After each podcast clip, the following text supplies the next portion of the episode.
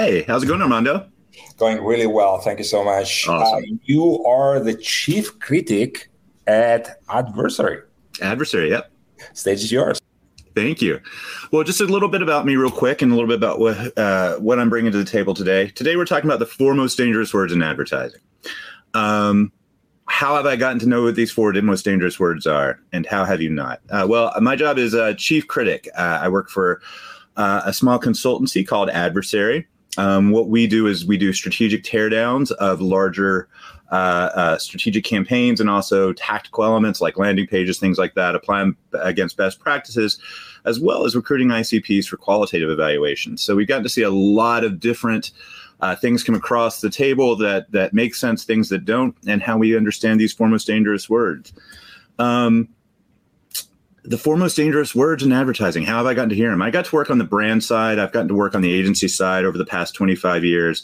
And the one thing I've learned is that people think marketing is a bit of a soft skill. Uh, they see it in movies and they see it in uh, uh, TV shows and they see Mad Men and they think, well, Don Draper does this. I can do it too.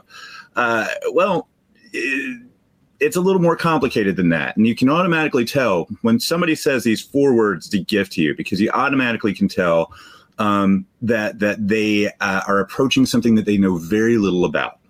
Um, they have a lack of understanding about what they're being asking for. They have a lack of respect for the people who are doing it, and they have a lack of appreciation for the work that's being gone into something. And that's purely a function of uh, people thinking that marketing is nothing more than a soft skill. And everybody in marketing knows that uh, it's not a soft skill. That's PR. PR is a soft skill. But what are these four most dangerous words? Four most dangerous words are it just seems like. Um, when you hear these words, it's a gift, and you get to understand what somebody means and what they, they, they think and what they're approaching a problem as. They're approaching it with a lack of appreciation. They're lack, approaching it with that lack of understanding. Like I said, uh, some some great. It just seems like moments through history. Um, it just seems like you could carry my stuff for me. Sir Edmund Hillary to Tenzing Norgay, Everest, 1953. It just seems like you should have booked the Beatles, Letterman to a sad, sad booker, 1982. And it just seems like I can declassify these things at any time. Trump to himself, Palm Springs, 2021. Um, moments in marketing history. Now, we've all seen this, and these are all near and dear to my heart. Places where people come in and they say, oh, it just seems like these icons could bounce. We all appreciate unsolicited design expertise from people who don't really understand and appreciate what goes into it. Uh, a client to me in 2005, it just seems like we could double the budget and double the leads. Well, it just seems like it, but with this mathematical economic theory called the uh, point of diminishing returns, it doesn't always necessarily work like that. And it just, this is my favorite, and we've all seen this and we've all heard it. It just seems like we could make this go viral because it is just that easy to make something go viral. Where are we today? Moments and just seems like and it just seems like present. It just seems like AI could do all of this writing for us, along with all the design work and along with all the management. Well, that seems like a great idea, but it's not really, really tenable to have uh, all these things happen like that. And it's once again not a clear understanding of what AI can do for you and what AI should do for you. When you hear these words, it's safe to assume that uh, you're dealing with somebody with a highly non technical background, somebody who doesn't understand uh, what goes into a website or what goes into a design or what goes into any of the elements that are there. Coming from a place of pure, the truest term, the truest meaning of the word ignorance, people coming from that place of utter, complete ignorance. It just seems like you could do this thing that I have no concept of what goes into it. Another thing that that that's a bit of a gift when you hear these words is you get to understand that you you might be dealing with just a narcissist who loves their own ideas. Happens all the time. We've all seen that C level, and um, people who love uh, love just espousing their own ideas and and and getting into it and and and making other people do bring their vision to life without any real appreciation or understanding of what's gone into it.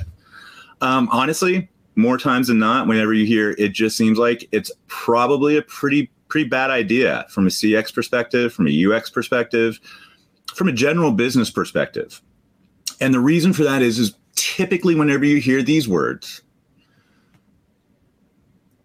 the person has stolen the idea from somebody else. And that's just an unfortunate reality of, of where we are and what's happening in the world. Um, when somebody sees uh, an idea, they they automatically want to apply it to themselves and they want to apply it to their business. And the number of times I've had a, a C level people get off an airplane and tell me that they want to do something that they read about in Sky Miles or the, the Delta Sky magazine. Uh, has been is not only frustrating it's it's it's a little scary because when you hear these words you automatically know that there is no rationale for it. There is no sound judgment behind it. There is nothing other than somebody saw something and they want to do something, or they think that they could, this could happen quite easily and quite painlessly without an appreciation of the technical elements that go into developing something like that. So, how do you deal? How do you deal with it? Well, the truth of the matter is, is when you hear it, just seems like you will shudder for the rest of your life. I hope because you understand now what those four words are loaded with those four most dangerous loaded words. But it's okay. It's all right. When you hear those words you have an opportunity. As marketers we have an opportunity. We know we're dealing with somebody who doesn't appreciate uh, marketing as anything more than a soft skill. You know you're dealing with somebody who doesn't have anything technical uh, to bring to the table. Uh, you're dealing with somebody who might have pilfered the idea from somewhere else uh, and you're dealing with somebody who just may like their own ideas and want to see them brought to life by somebody else, by underlings, and then take the glory and credit for themselves. And that's fine. We well, we live in business. It is what it is. But the opportunity here is, is despite all those negatives, you have a few golden opportunities here to develop, to listen, to make some connections, and to help dispel that it just seems like and replace that with I understand a little bit better. So the first thing is listen. Listen to the person. There could be a jewel in their ignorance. And and when we say ignorance, we don't mean it with that connotation of you're dumb or you're stupid or anything like that. Ignorance is simply the vacuum of knowledge. And when somebody brings you an idea that comes uh, with that vacuum of knowledge, there may be something in it. Listen to it, understand it, get to the heart of their idea because they're trying to communicate something. They think they can, they obviously can't because they started off with those four most dangerous words. They don't have the vocabulary. They told you they don't have the vocabulary when they said it just seems like. So listen to them. Help them get to the point of what they're trying to communicate and give them that vocabulary because you're going to start to break down those walls of it just seems like. Thirdly, lastly, know why you did what you did. When somebody comes in and says, uh, it just seems like, they don't have a great appreciation for what they're asking for. They don't have a great appreciation for what you've already done. Make sure you communicate to them why you've done what you've done and why where their idea fits, if at all, into it. Kibosh it, kill it. Make sure they understand, but know why you kill an idea and it doesn't come from a place of my idea is better. It doesn't come from a place of i'm a creative. It doesn't come from a place of i'm a strategist. It comes from a place of this is why.